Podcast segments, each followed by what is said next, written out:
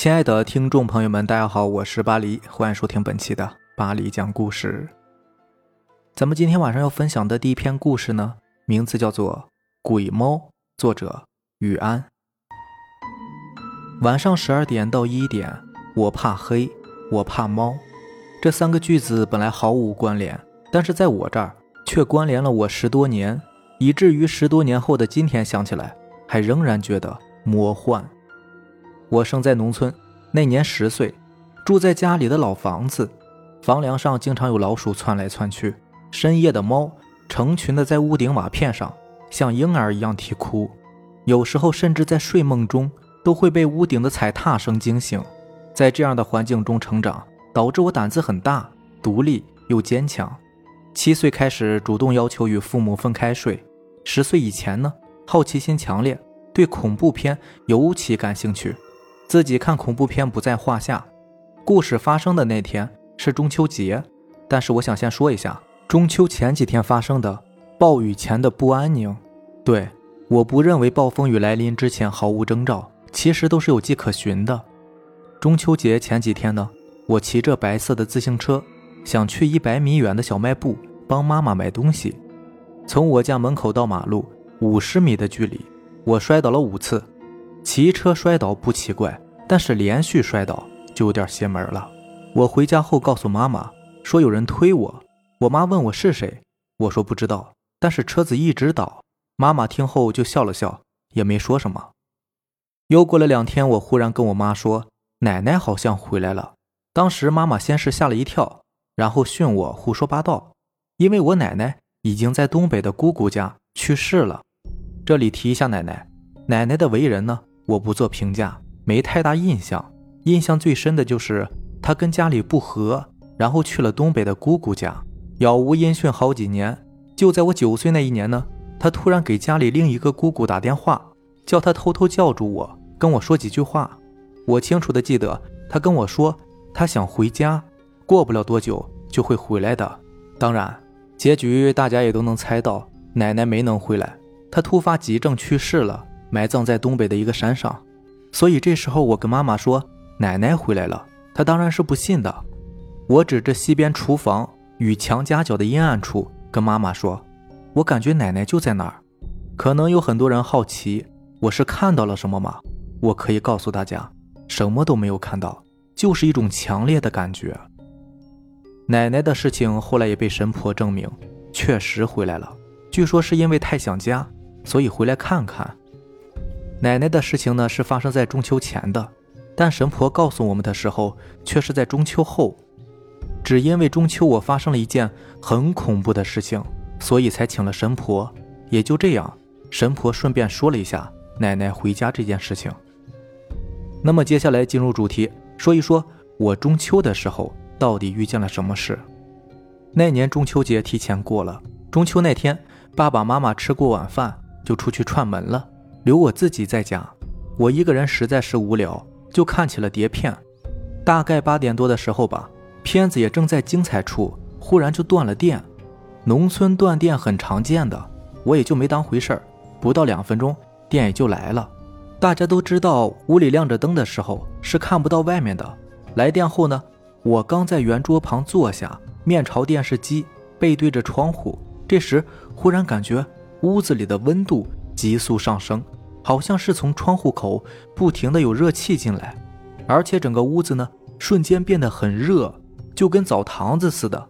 最主要的是还有哈气声，好像是有个人不停的往屋子里边哈气。我当时大脑都是懵的，然后反应过来不对劲儿，快速的趴到桌子下面，热气吹得我毛骨悚然。然后我颤颤巍巍的爬到固定电话那里，摸起电话，随便按了村里几个号码。哭着告诉大家：“我这里有妖怪，快找我爸妈回来救我！”打完电话之后，我又躲到了桌角。没过一会儿，外面就传来说话的声音，院子里也有开门声。我这才敢探出头来。接着就是有村民在门外喊我。我打开门，村民一股脑的冲进来。有个老大爷跟我说：“不用害怕，没有妖怪，就是一只大黑猫啊。”据他们说，他们刚来的时候，通过门缝往里看。因为听说有妖怪嘛，所以也没敢第一时间开门。所以就先观察了一下情况。结果就看到有一只猫趴在窗户那里，往屋子里边望着。然后那只猫呢，听到有开门声，就被吓跑了。大家都没有当回事儿，连我也以为是一场意外呢。直到第二天晚上，一闭眼就觉得有东西，我这时候才意识到可能不对劲儿。当时年纪小嘛，也不知道该怎么解决，就跟爸妈说了，但是他们也不信，我也就只能哭了。当时的情况是，只要过了半夜十二点。我就会醒过来，然后就会听到房顶上有一种声音传来，我很难形容这是什么声音，甚至不确定这个声音是真实存在的，还是只存在于我的脑海里。声音由远及近，它总是最后停留在我头的方向。每次感受着它的到来，都会让我浑身打颤，心脏跳动到要昏厥了一般。奇怪的是，家里其他人都感觉不到，而且最可怕的是，这个声音离我越来越近。一开始呢，还是在外面，到后来就直接进到我的屋子里了，就像是有个东西从上到下在慢慢的靠近我。每次我都在他离我头部还有一米的距离的时候大哭起来，然后把全家叫醒，爸妈开灯，却又发现什么都没有。几乎每天都这样，每天都被吓醒。那段时间哀求我这本来不迷信的父母帮我想想办法，找了人看也没有用。后来实在是受不了了，我就去了大姨家。在我姨家呢，我仍旧会醒过来，只不过醒来的时间晚了一些，半夜三四点的时候，而且他进不来屋子，只能在外面。最后住的那天，爸妈来了，告诉我说要带我去见一个老奶奶，然后我这才见到了神婆老奶奶。老奶奶的堂屋供奉着香烛，我刚一进门，她便用粗糙的大手握着我的手，跟我说：“别怕，她进不来。”然后把我爸妈训了一顿，嫌弃他们对我太不上心了。具体解决的过程呢，就不细说了。总之啊，事情解决了两次才算是终结。第一次没有解决成功，导致我在一个大雾天的清晨，被他在墙里边狠狠地吓了一跳。当时在蹲厕所，他就从背后对我哈气。后来神婆老奶奶亲自来了一趟，看了看风水，又指点着我妈来亲自操办贡品。这才算真正结束。前边奶奶的事情呢，也是他这时候跟我妈说的。就这样，此事告一段落。神婆老奶奶告诉我，从今往后不要怕她，她不会吓唬我了，她以后会守护我的。刚开始的时候，半夜仍旧会醒过来，但是她确实不吓我了，每次都是离我稍远一点活动。至此，我才逐渐心安，半夜也不会再被惊醒了。这个故事呢，也有一个后续，比如说。高一的时候，我生了一场大病，病的我在病床上只想了结生命，爸妈伏在床头哭，我的意识一直在下沉，直到眼前即将一片黑暗的时候，被什么东西一把捞起来。注意啊，是意识被捞起来，然后才醒了过来。直觉告诉我是他来了，是他把我从黑暗中推了回来。看到这儿呢，我相信有很多人一定会问了，他是什么呀？其实我也没有办法告诉大家。因为我从来没有看到过他的样子，我当然知道很多人会认为是之前村民说的那只大黑猫，这我就不能确定了。他来的时候呢，会提前唤醒我，让我感受到它的存在。至于为什么会发生这种事情，神婆跟我说是跟我爸有关。他年轻的时候呢，不敬畏生灵，犯下了一些错，所以人家本来是来报仇的。最后呢，还是要告诫各位。一定要敬畏生灵，不要随便杀生，报应啊，真的是会到子女身上的。其实这位作者其实还挺幸运的啊，非但是没有受到伤害，而且还多了一个守护神，这应该也算是因祸得福吧。不过想想其实还挺还挺吓人的。你说有这么一个人守护你吧，也算是好事儿，可是时不时的就会出来这么一个东西，是吧？然后在你身边。